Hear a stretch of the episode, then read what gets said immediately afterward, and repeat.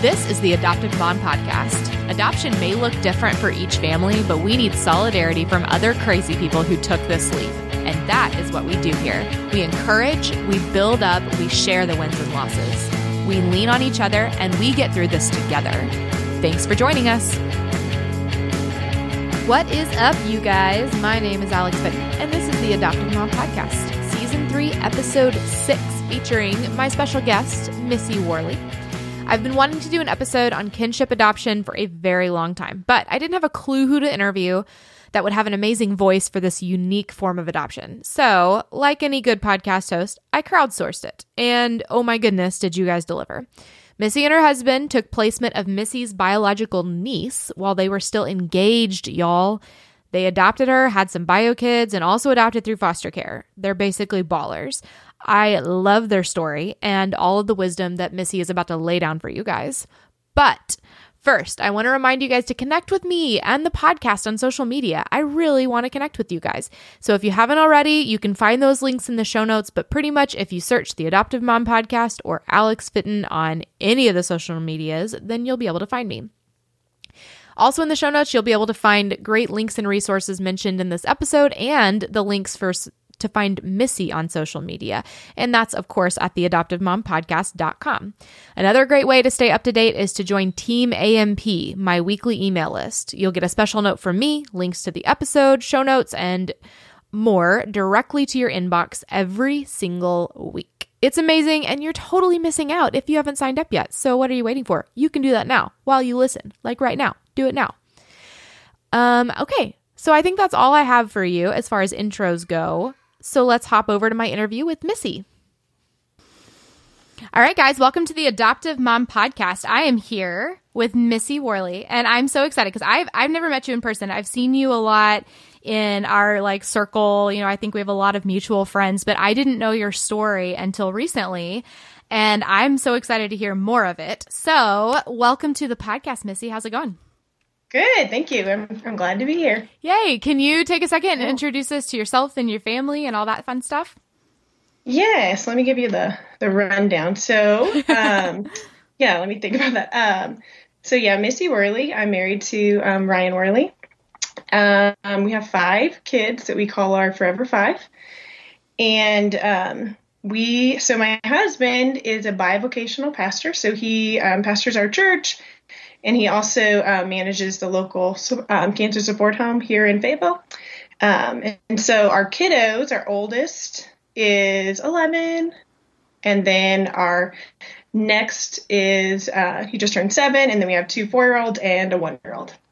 Goodness. So you, yeah, yeah, you run that, you run that gamut a lot. Like there's, yes, it starts young and ends ends high. So that's must keep you on your toes a lot. I know a little bit of that, so I feel you in the the struggle. yeah. Yes, and I, I do get to stay home with them, so that's that's what I um, spend my uh, my days doing. Yeah. That's so fun. So yeah. I know that. So not all of them. Um, I think you have a few different methods of adoption in your family, right? Yes, that's right. So our oldest um, is biologically my niece, and I can go through kind of that uh, in a little bit because that kind of dives in pretty deep there. But um, so we got her when she was two. That was considered foster care at first. I guess kinship care is what it would be.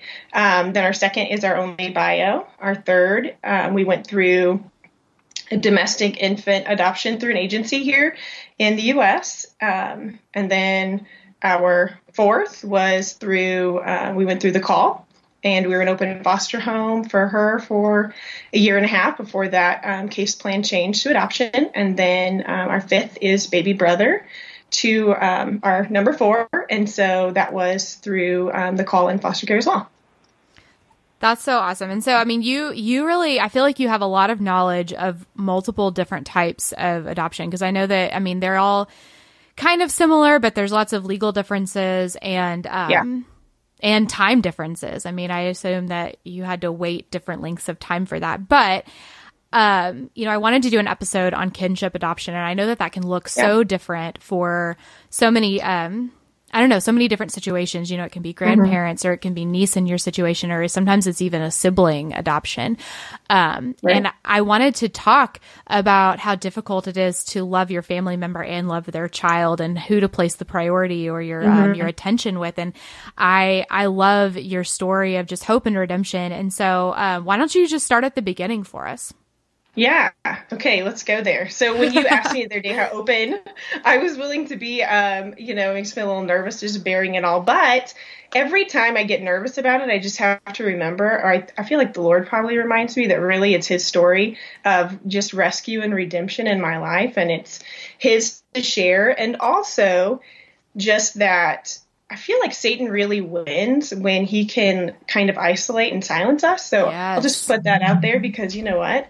It, it's okay to like to share that. So, okay, so for me, it starts with I guess you can just picture this. Uh, so my dad brought my mom home for the first time, and she was.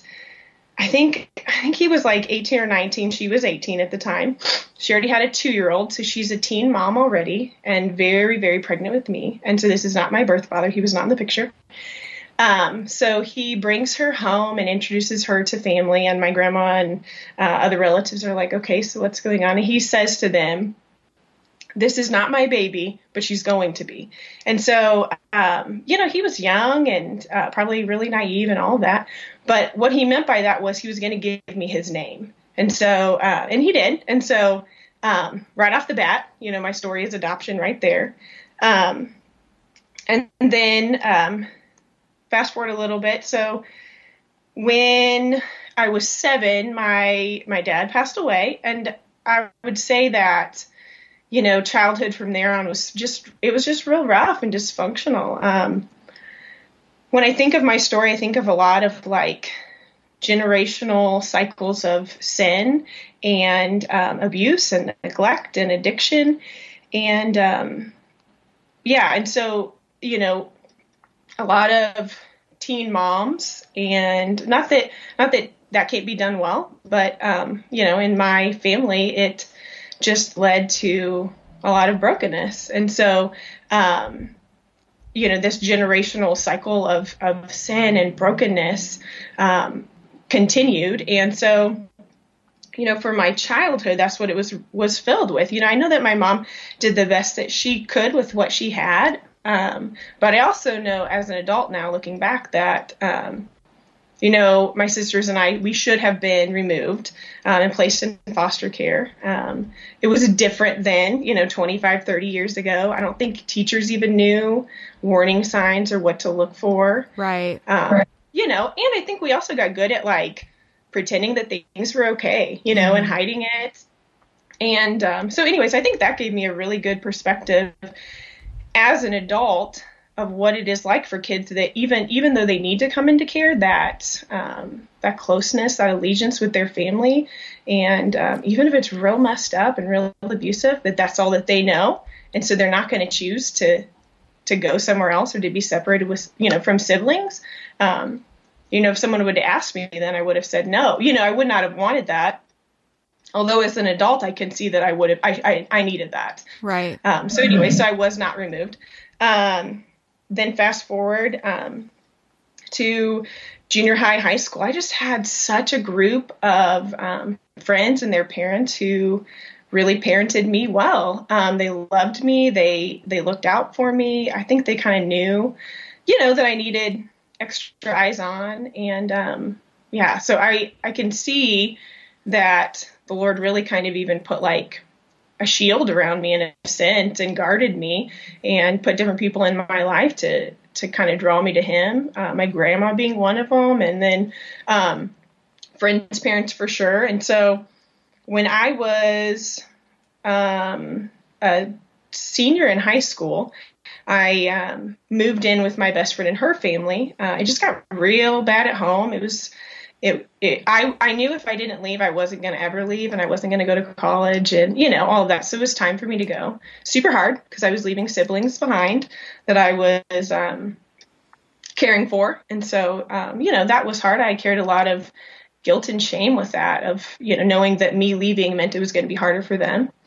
Right. Um, but you know, when I moved in with my best friend and her family, I thought, you know, this is great. This will be.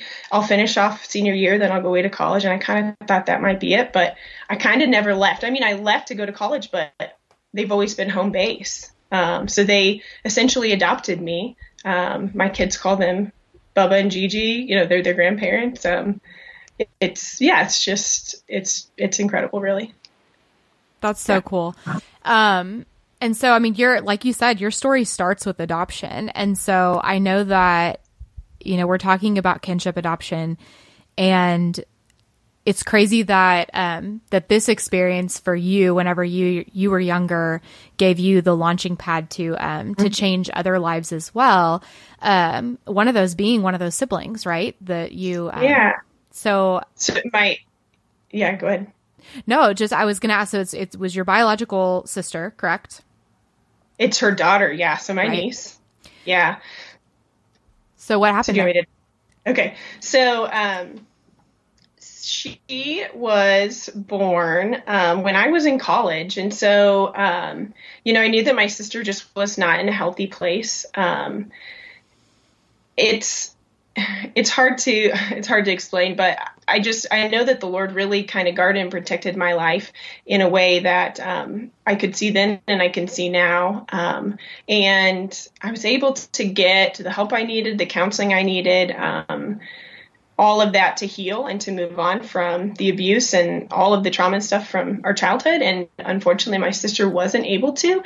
And so, because of that, um, she just was not in a good place, making a whole lot of not great choices, and so um, her daughter uh, was not was not in a safe place, and so um, it was right around the time that she was turning two um, that we knew that she was going to need to come into care. And at this point, my husband and I then were just engaged, and so you know we knew that um, she wasn't safe, and so it was we were actually the ones to hotline, which was super hard. Um, yeah.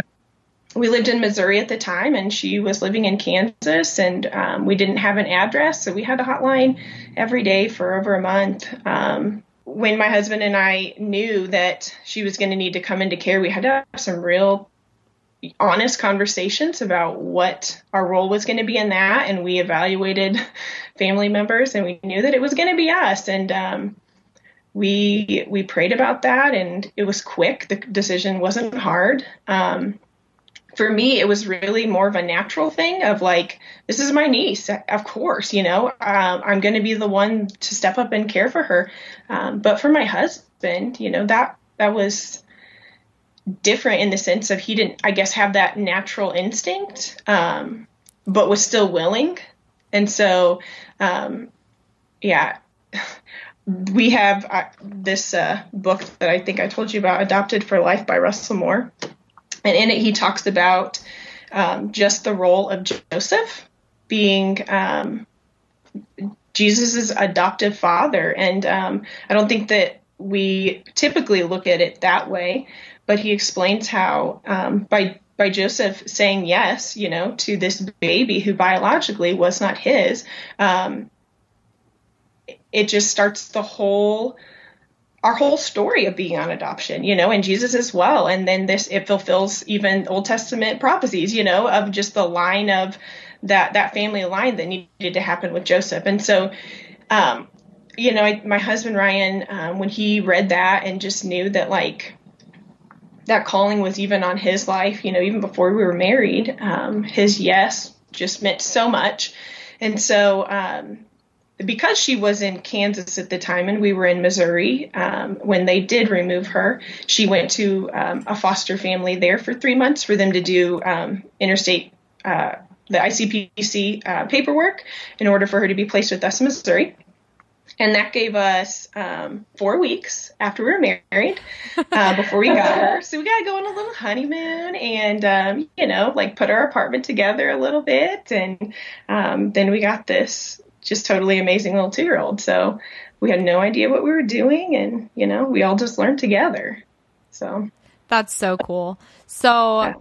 I, I mean, I say that's cool, but that also sounds really insane. I, that's a cool story. Yeah. I don't know that living it would have been super. Yes. Cool. Yeah, and you know, I think that looking back, we would always tell people like this is not something we would tell people to do. You know, they're young and engaged and stuff, but we knew that it was like right for us. Um, it was hard for some of our close friends and family to to understand and to be on board with right away because they knew what we and, and I guess in their eyes were we were giving up, especially I guess on that first year of marriage. Um, we would say it was absolutely the best thing for us. Yeah, for sure. Yeah, I love that. Um, and so, you know, that's, that's really the adoption story that I want to get into, but yeah. I do want to hear, um, how and why you guys were like, this doesn't seem crazy enough. Let's do this a few more times. Yeah, that, yes. right now, we've been married nine years, and I think that we calculated that we're on like a, a role of getting an inheriting somehow getting a new kiddo every other year is is what we're at right now. That's our track record. So I don't think that we'll keep that up, hopefully, but um, that's where we're at.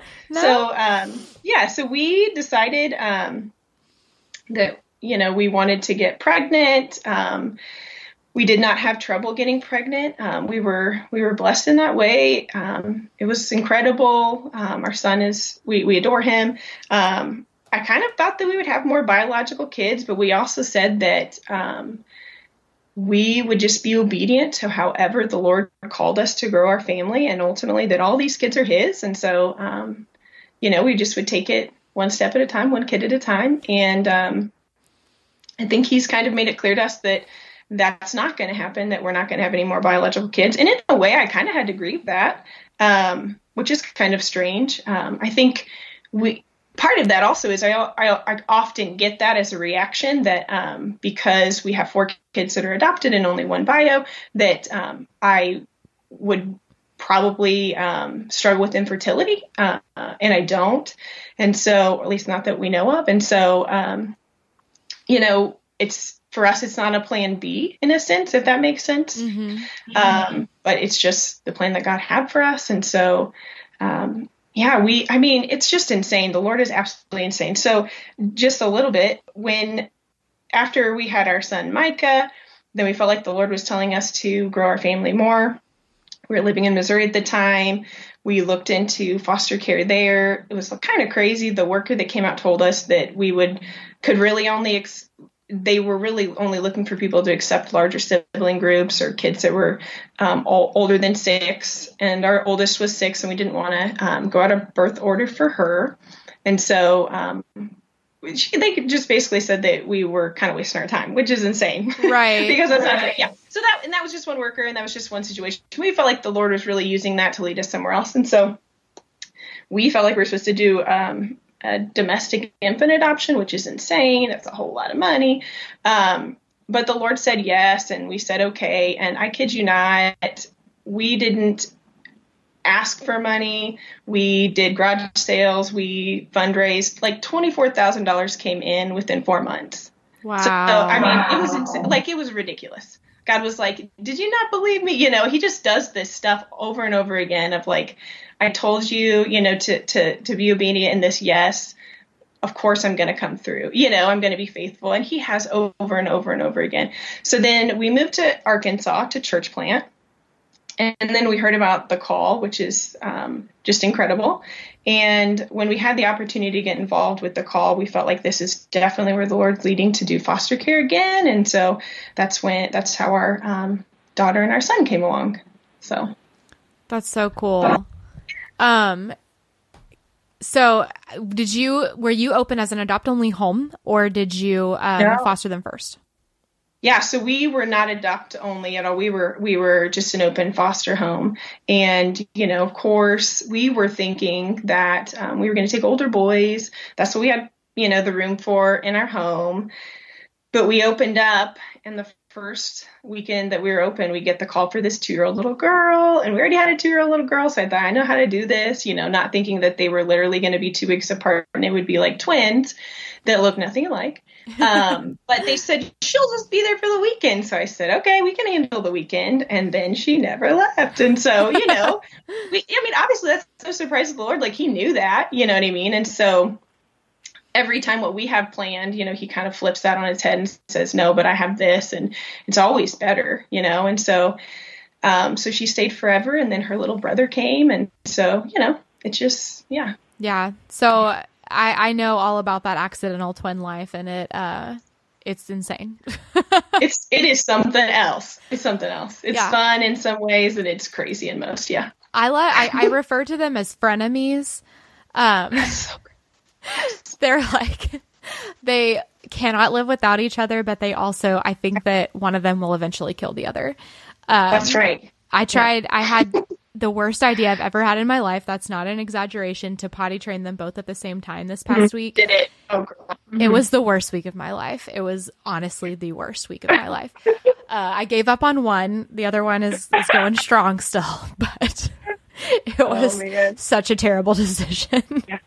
I have been there. I did the same thing. It's crazy. yeah. So, um, okay.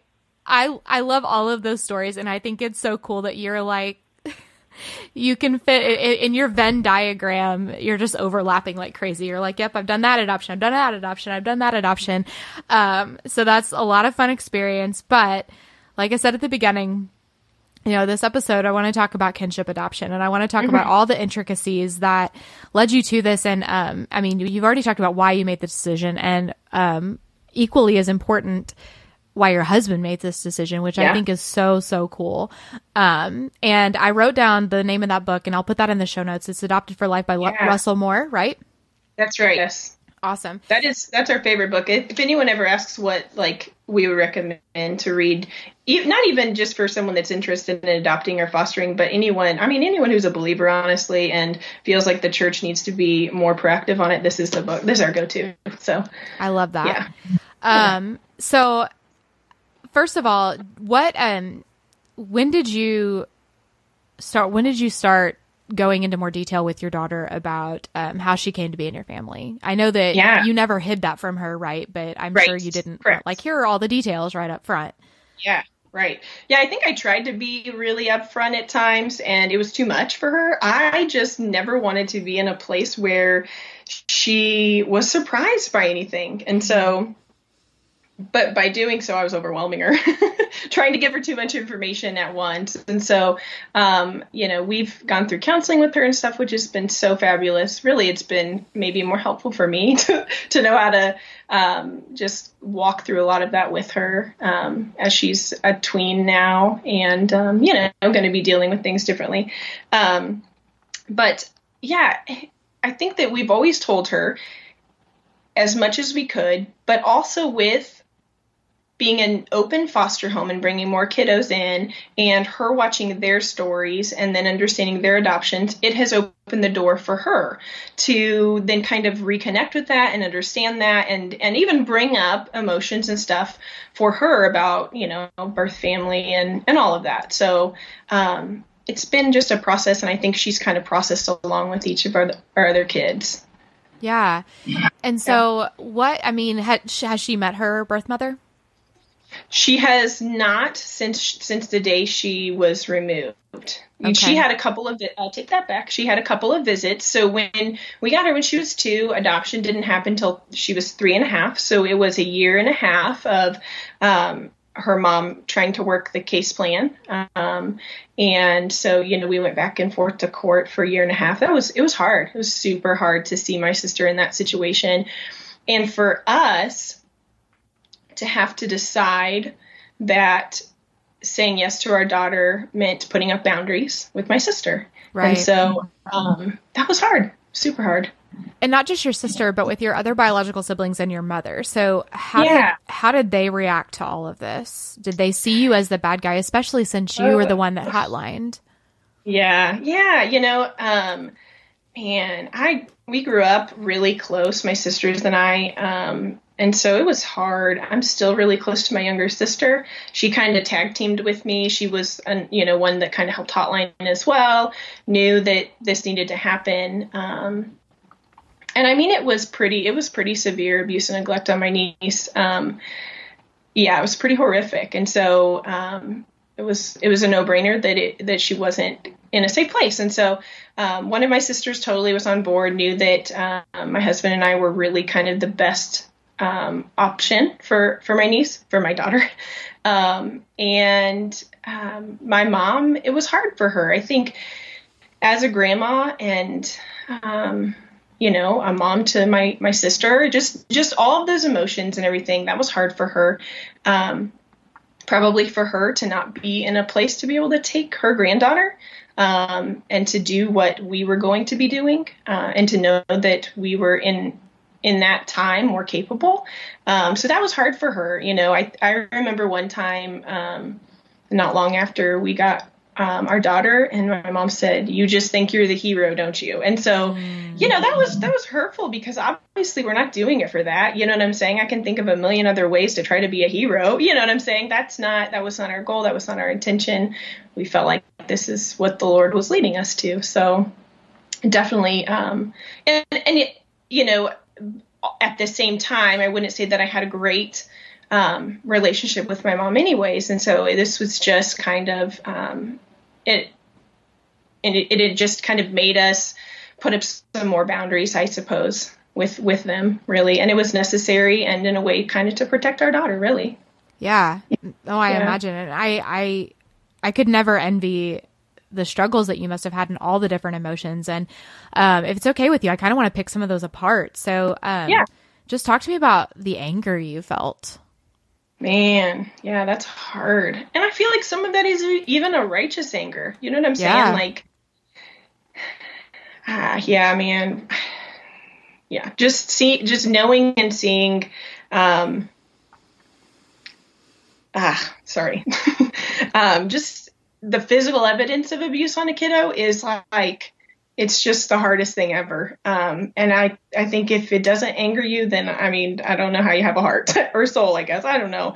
So just having to see that and, um, you know, on a kiddo that we loved and not being able to protect her, you know, just it was hard, super hard. Um, so that angered me that um, she was allowed to be in those situations and um, that I lived far away and that I, you know, didn't know of a lot of it and that I couldn't protect her, I guess. That was my anger.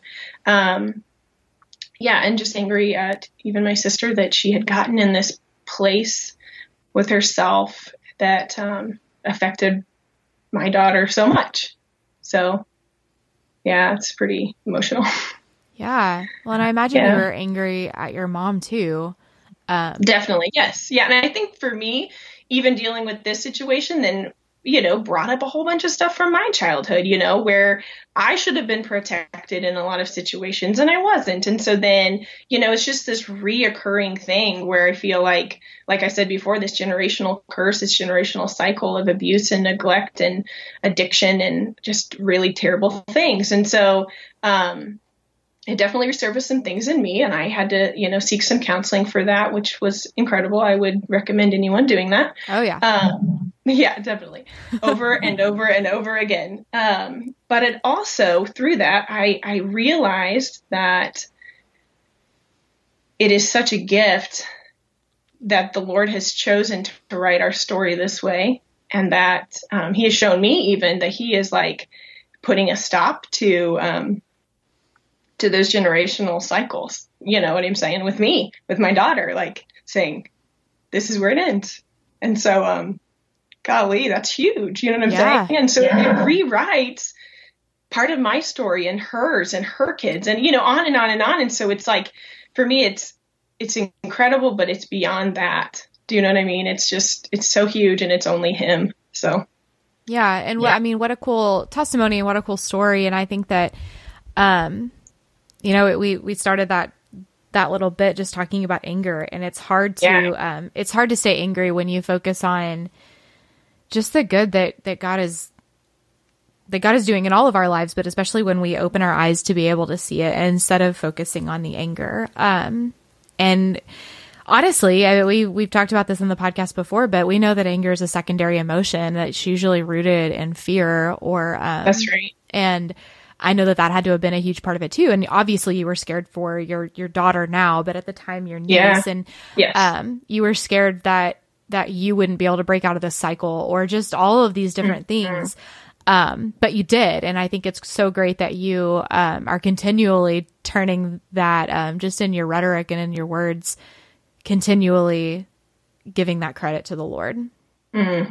Yeah, man. I mean, he it's it's just his story. You know what I mean? Like if I uh, yeah, if I could go in even more detail, it's just it's unreal. That yeah, yeah. So and and not to keep uh thriving. I mean, I, I hate to say negative emotions because I know that's not really like the PC way to say it anymore. But um, before we move on to some of the happier things, what about that shame? Because I know that that's something that you're probably having to continually turn over to the Lord. Um, because those yes. feelings, I imagine, probably creep up constantly. Just that you had to make a choice between two human beings that are equally loved and equally, you know, mm-hmm. cherished and special and and you had to choose. And I know that, mm-hmm. you know, you made the right choice, but I know that that has to be so hard for you, right? Super hard. So with the shame, um I feel like I struggled with shame towards my sister in knowing that um I guess in a sense I had a way out of it um, and she didn't get the help that she needed. And mm-hmm. so, you know, when everything happened with my daughter, it just resurfaced and, um, seeing my sister's brokenness and the place that she was in, I felt a lot of shame and guilt that, um, that I was able to heal and move on and be in a healthy place. And she wasn't. And so, you know, that I, I wrestle with that a lot, you know, um, I know what she's gone through and I know that that has led to the decisions that she's made. You know, she's chosen to cope with um, you just all the, the abuse and dysfunction and stuff of our childhood in a way that has led her to this lifestyle. And um, when I remember that and I see her in that light, it's hard to be angry, but just more to be sad and to be broken for her, you know? Yeah. Oh, I can only imagine. So, um I don't know, do you do you still feel that way? Do you still do you still feel like you should have or could have or whatever done more or anything like that or has or have you been able to move past that at this point? Yeah, I think that um I have dealt with a lot of it through counseling that has been good. Um, I tend to I'm a I'm a number two on the Enneagram. I don't know if that means anything to you, but I struggle with control and pride and want to do everything on my own. And so um, because of that, you know, I would take it on to, on myself and really feel like it's my responsibility to heal her and fix her and I don't know whatever um, share the Lord with her. Um, but I but I also know that God is so much bigger than me, and like He can use other people to um, speak into her life, and ultimately, it's going to be Him that that heals her. You know, she needs Jesus, and um, she doesn't need me. And so, um, I think that I have dealt with it and been able to move on in a lot of ways. I think I see it resurfacing as my daughter goes through different you know, stages and phases and stuff like that. And so that's that's when it kind of keeps, creeps back in, I guess. Yeah. So let's um let's talk about that. The the some of those wow moments, some of the um you know you've been talking in this this conference you've been talking about just breaking that generational cycle, breaking those mm-hmm. um, those curses, and I'm glad that you brought up Satan because he is alive and well in these generational sure. curses. And as adoptive parents, we see this. We see that, right. you know, with your environment, these things shouldn't be happening, but because of sin, they are. And you and her, you know, you said it so beautifully. You guys, you guys broke the cycle. You guys are breaking the cycle. Mm-hmm. So, so, what are the, what are some of those wow moments where you just look at this and you're like, wow, this is, we, we've done it or we're doing it or whatever. Yeah. Yeah. Yeah, I think when I remember back, even just when she first came to us, um, she was two. She didn't even really talk. She, my husband and I would say that she growled a lot and said no. And she, um, I, I worked full time at that point, so we did have to have her in daycare. And so she called every woman mom and every boy or, or man dad for a while. And so, you know, it just even showed us that lack of attachment that she had. You know, we were super worried that she would have reactive attachment disorder. And I mean, rightfully so. I mean, she had gone through so much, and so um, you know, we were just so concerned. You know, we were told lots of different things that could happen. You know, she was exposed in utero, in utero, and after to some pretty hard drugs, and so, um, you know, we we had lots of concerns, and so it wasn't easy. You know, it definitely wasn't. But um, I think even now, I mean, she's in the sixth grade, and I every single time I go to a parent teacher conference, I am a bawling mess. I mean, I leave, I try to hold it together there. Sometimes I do, most of the time I don't in front of the teacher. But I just think like I just want to tell them like she shouldn't be doing this well. Like you don't yeah. even know. You know what I'm saying? Like she's getting straight A's and she and not that it's about performance. I'm not saying that, but that she is a functioning like happy healthy kid that's doing well and kind to others and just this inc- she's just incredible. And so like it's not supposed to be that way in a sense. And so um but she is. And so I'm just so stinking proud that I just want like the world to know and those teachers just to realize like do you realize this like you know incredible being you've got in class and i think that they do but so it's it's moments like that where i just realize like the work that the lord is doing in in her life and how redemption is just written all over it you know? And she would even say that she wants to adopt. And so like she wrote a paper about that and she said it's just something my family does. Like we just this is what we do and this is my story and so why wouldn't i? You know and so just that that is like you know built into her and she's excited about it as well is is awesome.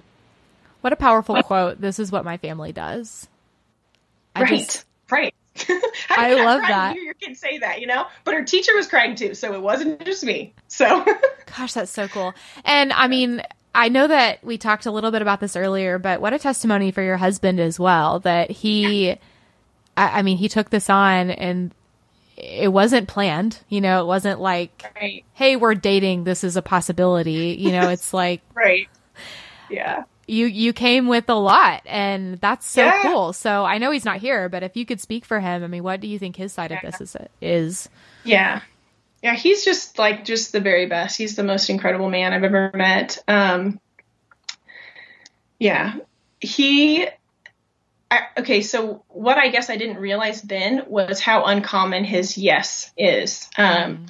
as we've gone through this journey um and we've just met a lot of other people through um, foster care and adoption and stuff. One of the things that we have noticed is that there oftentimes there's there's wives that are interested in it and feel like they're called to foster or adopt in some way, and the the one thing that holds them back is the husband. And so, um, I guess I didn't realize that then that it wasn't super common um, for the man to be so. Um, yes, I guess, you know, just so willing. Um, and especially willing to give up, I guess, whatever we would have done differently that first year travel or, or whatever. I don't know, more alone time, more dates, whatever it would have been. Um, but he would say that um, what, I guess, what would he say? That his no to it would only be very selfish. Like the only the only thing that he could come up with to say no would have been just about him. And so, you know, if the Lord is saying go, then he's going to say okay, yes, you know, because we've just seen over and over and over again that the Lord calls us to something and asks us to be obedient, he's going to follow up and be faithful. And not just that, but like blow us out of the water. You know what I'm saying? Like we just think that okay, we're saying yes to this little thing and it's just whatever God's going to be there on the other side, but like no, he carries us through and then he blesses us, blesses our socks off at the end of it, you know? And so um yeah, my husband's super wise and just incredible and so I think that he's just yeah, I don't know. he's the best. Yeah. yeah. Well, and I think it's adorable how you're like getting all Getty just talking about him even almost 10 years later and and um I don't know what his selflessness has done for your family and not not your family but y'all's family together. Um that his completely non-biological child is you know that the intricacies of that is just really cool and it it, is totally like Mary and Joseph's story and mm-hmm. um I don't know I think it's really beautiful. I think that's super cool. Um yeah And so before we move on to some closing questions, I want to ask, you know, what what does your daughter and what is her name? So I can stop referring It's to her Lorelai. as your daughter. Sorry. Yeah, yeah, it's Lorelai. Um is that from Gilmore Girls? It totally is. Yes, Of course it is. See, our yeah, our generation gets it, which I love. It's great. Um, I love that. And Lorelai is clearly the best character in that story. And I do mean Lorelai Sr. So yes, hands down. Absolutely. um, okay. So what does Lorelai know of her story? What do you think she appreciates from it specifically? Yeah, I think that she knows all of the details that we can give her that um, she can handle. Um, so she knows pretty much everything. She doesn't know the depth of some of the abuse, and so I don't even know how to navigate that yet. We'll walk that um, bridge. We'll, you know, we'll, we'll cross that bridge when we get there. But um, she knows everything else, and so um, you know, I guess the unique thing for her story as opposed to um, our other kiddos is that since her birth mom is my sister, I just have a piece to her puzzle that I don't have with our other kiddos. You know, I mean, I have great happy memories of her mom and I growing up, and so um, and pictures and you know a lot of a lot of that, a lot of those pieces to her puzzle that I can share with her, and so um, I think that's super helpful. Um, but did you ask what her favorite part was? Is that what, what your question was? Um, yeah, I think that what what is, what does she appreciate about her story specifically? Appreciate. Okay. Um, I think she appreciates that she was the first and that she made us mom and dad. And um, to her, at least at this point, she is very proud that she's adopted and doesn't feel that um, she's lacking in any way, that she's not our biological child. Um, if anything, it's really the opposite. Our son, since he's the only one who's not adopted, um, she, I don't know if she was teasing him or what it was, but about a year ago, he came out of his room crying and said, Lorelai told me that I'm not adopted and very upset. and so I was like, I'm sorry. I don't know how to really, I don't know how to answer that for you, buddy, but you're not. So, you know, she just kind of wears that as like such a badge of honor and just super happy about that. Um, so, That's so funny. yeah, she, right, exactly. I'm sorry, son. I don't know what to say to you, but right. So, I failed you somehow because right, I'm so sorry. I can't make that happen for you, buddy. Oh, So, uh, yes. that's awesome. Um, sorry. I just think that's awesome. So, um, my my follow up question to that is, you know, how aside from adopting her biological daughter, what is the best way that you have found to love your sister? Mhm.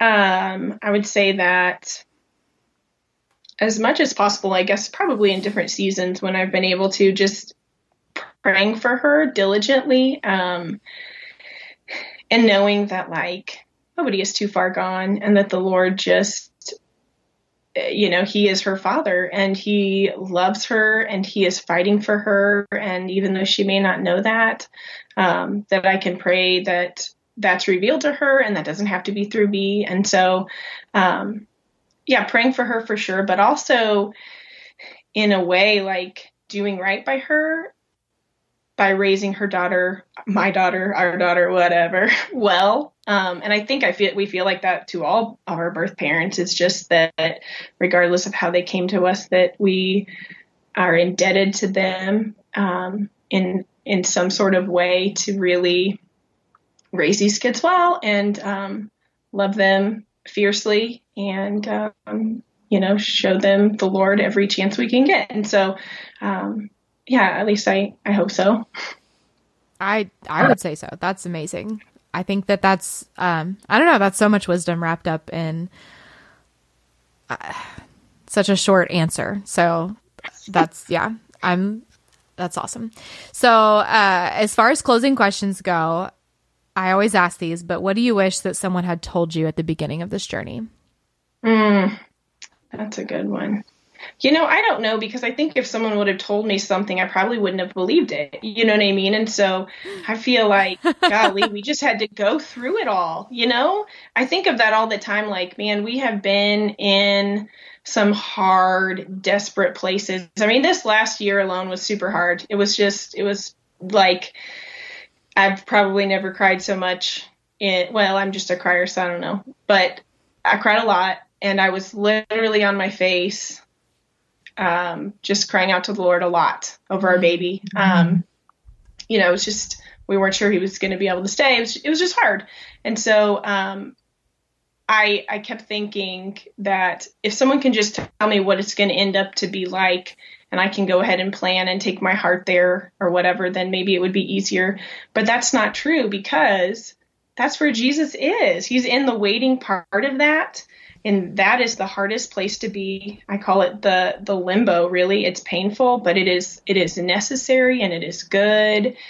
And you can't really be prepared for it. But i feel like if we press into it and we don't waste it then we come out on the other side stronger and closer to the lord in just such a desperate and surrendering way that we would do it all over again. And i think that's probably why we keep saying yes over and over again because it brings us you know, on our face before the Lord. And what better place to be? So I don't know.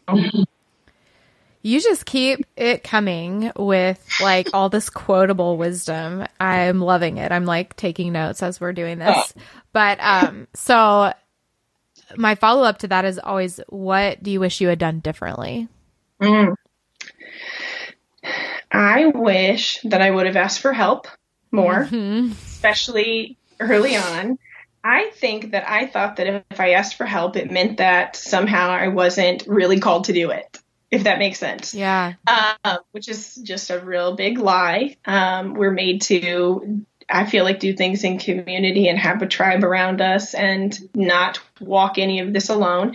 Um, we didn't have the support then, though. We were the first ones in our church at the time to foster um, we didn't have anything like the call then. Um, so we just didn't have the sports, So I didn't know to ask for help.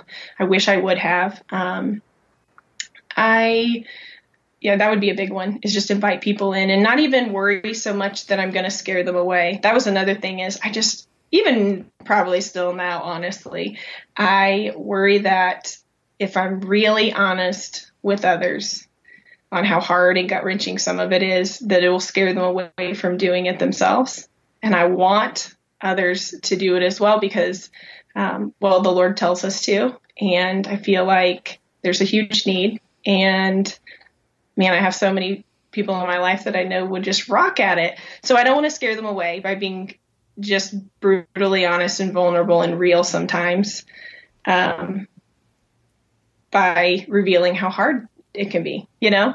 Yeah, no, that is a tough balance. And um, I mean, I, I pretty much made that decision when I started a podcast talking about how hard adoption is. But before that, I struggled a little bit.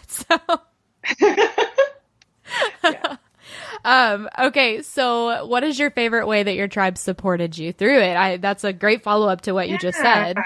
But yes. um, was it you know meals or just bringing you coffee or what was what was the yes. the tangible things? Man, we have just the most incredible tribe right now. Our church body is incredible. Um, our just our our friends in our community um, near where we live, we just we have been just blown away really. Um, with at our church, what we what we do is with each new um, when when a family opens their home to foster care, we throw them a baby shower, a kid shower, whatever you want to call it.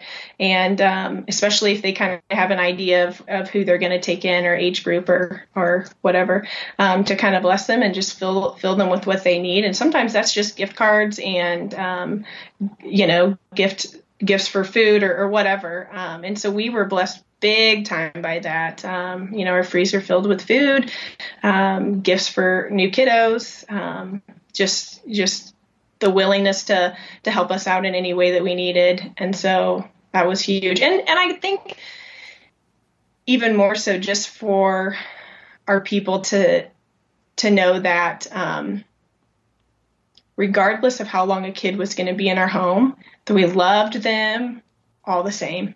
and that um, even if it was going to be temporary, um, that it didn't feel like that in our hearts.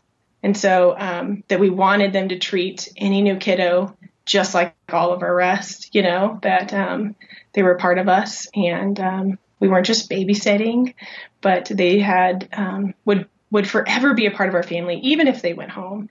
And so that just meant it means so much to us to have that.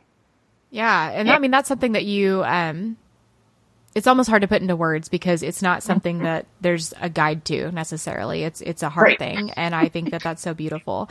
Um, the the second part of that question though is not it's it's equally as important, but it's less fun to answer, and that's what did people do um, that hurt you or that made you feel alone or misunderstood? Mm-hmm. And I ask this question not to shame anyone, but I think that our support mm-hmm. systems genuinely need and want to know what is not helpful. You know. Mm-hmm, mm-hmm. Um, gosh, that's a good question and hard. Um, I guess sometimes assuming what I need would be it. You know, assuming that like I just need um, a break from the kids or I don't know something something like that. When when maybe that's not what I need. Maybe I just need a dinner or something um, I guess just someone asking me, you know, instead of assuming. Yeah. Um, yeah, what what need I have at the time, and so uh, that would probably be a big one. Yeah, and then I guess you know with each new kiddo, um, I think it looks crazy to other people, and I forget that. So when we have felt the Lord calling us again to say yes, um, I think sometimes people have been hesitant of like, what? Are you sure? Don't you have your hands full? You know, and you maybe even your home full or your van full or whatever, you know, um, just kind of, and yes, we do, but just kind of worried about, um, what our next yes would do, maybe how it might affect our other kiddos or us or, or whatever. Um, and assuming that they know instead of just supporting us where we're at and mm-hmm. trusting that if the Lord calls us to it, He's going to see us through it and He's going to provide every step of the way. And just to not assume that we're crazy, although we may be, but you know, just to support, I guess, even if it seems crazy. Um, I mean, it's not cracking me up, but I'm I'm laughing at your answer because it's like exactly what I said whenever I did my my episode for my own podcast. Yeah. Um, that's exactly what I said. Just like, hey, you know, it might be the quote wrong decision, but we still need help. Right. You know. That's right. Um, that's right. So I love that. I think that's a good one, obviously. But yeah, right. Um. So finally, if you could wrap it all up and uh and sum it all up into one thing, what would be your just biggest piece, biggest piece of advice or encouragement to adoptive families? Mm. Um, and you can, you know, make it even more specific to um, adoptive families who are having to love their family members through something hard mm-hmm. by adopting their children? I would say that if you know that the Lord is calling you um, to that, um, especially if it's a family member, that um, you may have to seek support outside of your family. You know, mm-hmm. you may mm-hmm. have to kind of um, just put the blinders on and some um, earplugs in and maybe ignore what um, some are saying and advice that's being given or whatever. Um, and seek wisdom and counsel from from outside sources or maybe someone in church or, or whatnot. Um, but just um, if you're confident in the fact that the lord is calling you there just go with it and um, be obedient to that call and find that support because you're going to need it. And be okay with building those boundaries um, for yourself and for your family, and um, to know that the Lord will will really provide for you, and that um, even if you have to put up walls and boundaries with family members, it doesn't mean that that is going to look that way forever. Mm. Um, some of that might be temporary, and um, it might change. And so, um, it, you know, when we said yes, it, I didn't think that we were going to be forever, you know, cutting my sister off. You know, I'm praying that that's not the answer. Um, but we knew that right then and there, you know, for the foreseeable future, that's what we needed to do. And so, um, yeah, that it doesn't have to be a forever thing. Um, those boundaries and, and what that relationship, the changes in that relationship might look like. So just that there's hope in it. Yeah, that's a beautiful answer. Um, and I think that, wow, I'm just that there's hope in it. And I think that, um, I couldn't possibly add anything to that. I think that there's so much wisdom in you, and I'm amazed by that uh, because you're so young. And I mean, I, I'm not. I think we're probably around the same age, but it always is so cool to me when when people have lived such a such a full life in such a short amount of time and that God packs so much wisdom into those few years. So um yeah, that's awesome. Hey, thanks. Hey, you're welcome. Um but yeah, thank you so much for being on, Missy. And yeah. I I'm so appreciative that I got to hear your story and got to know you a little bit through it and I think that it's uh it's great that I get to I don't know, be in this community with you because you yeah. certainly add so much to it, you and your husband. So thank you. Thank you. Appreciate that.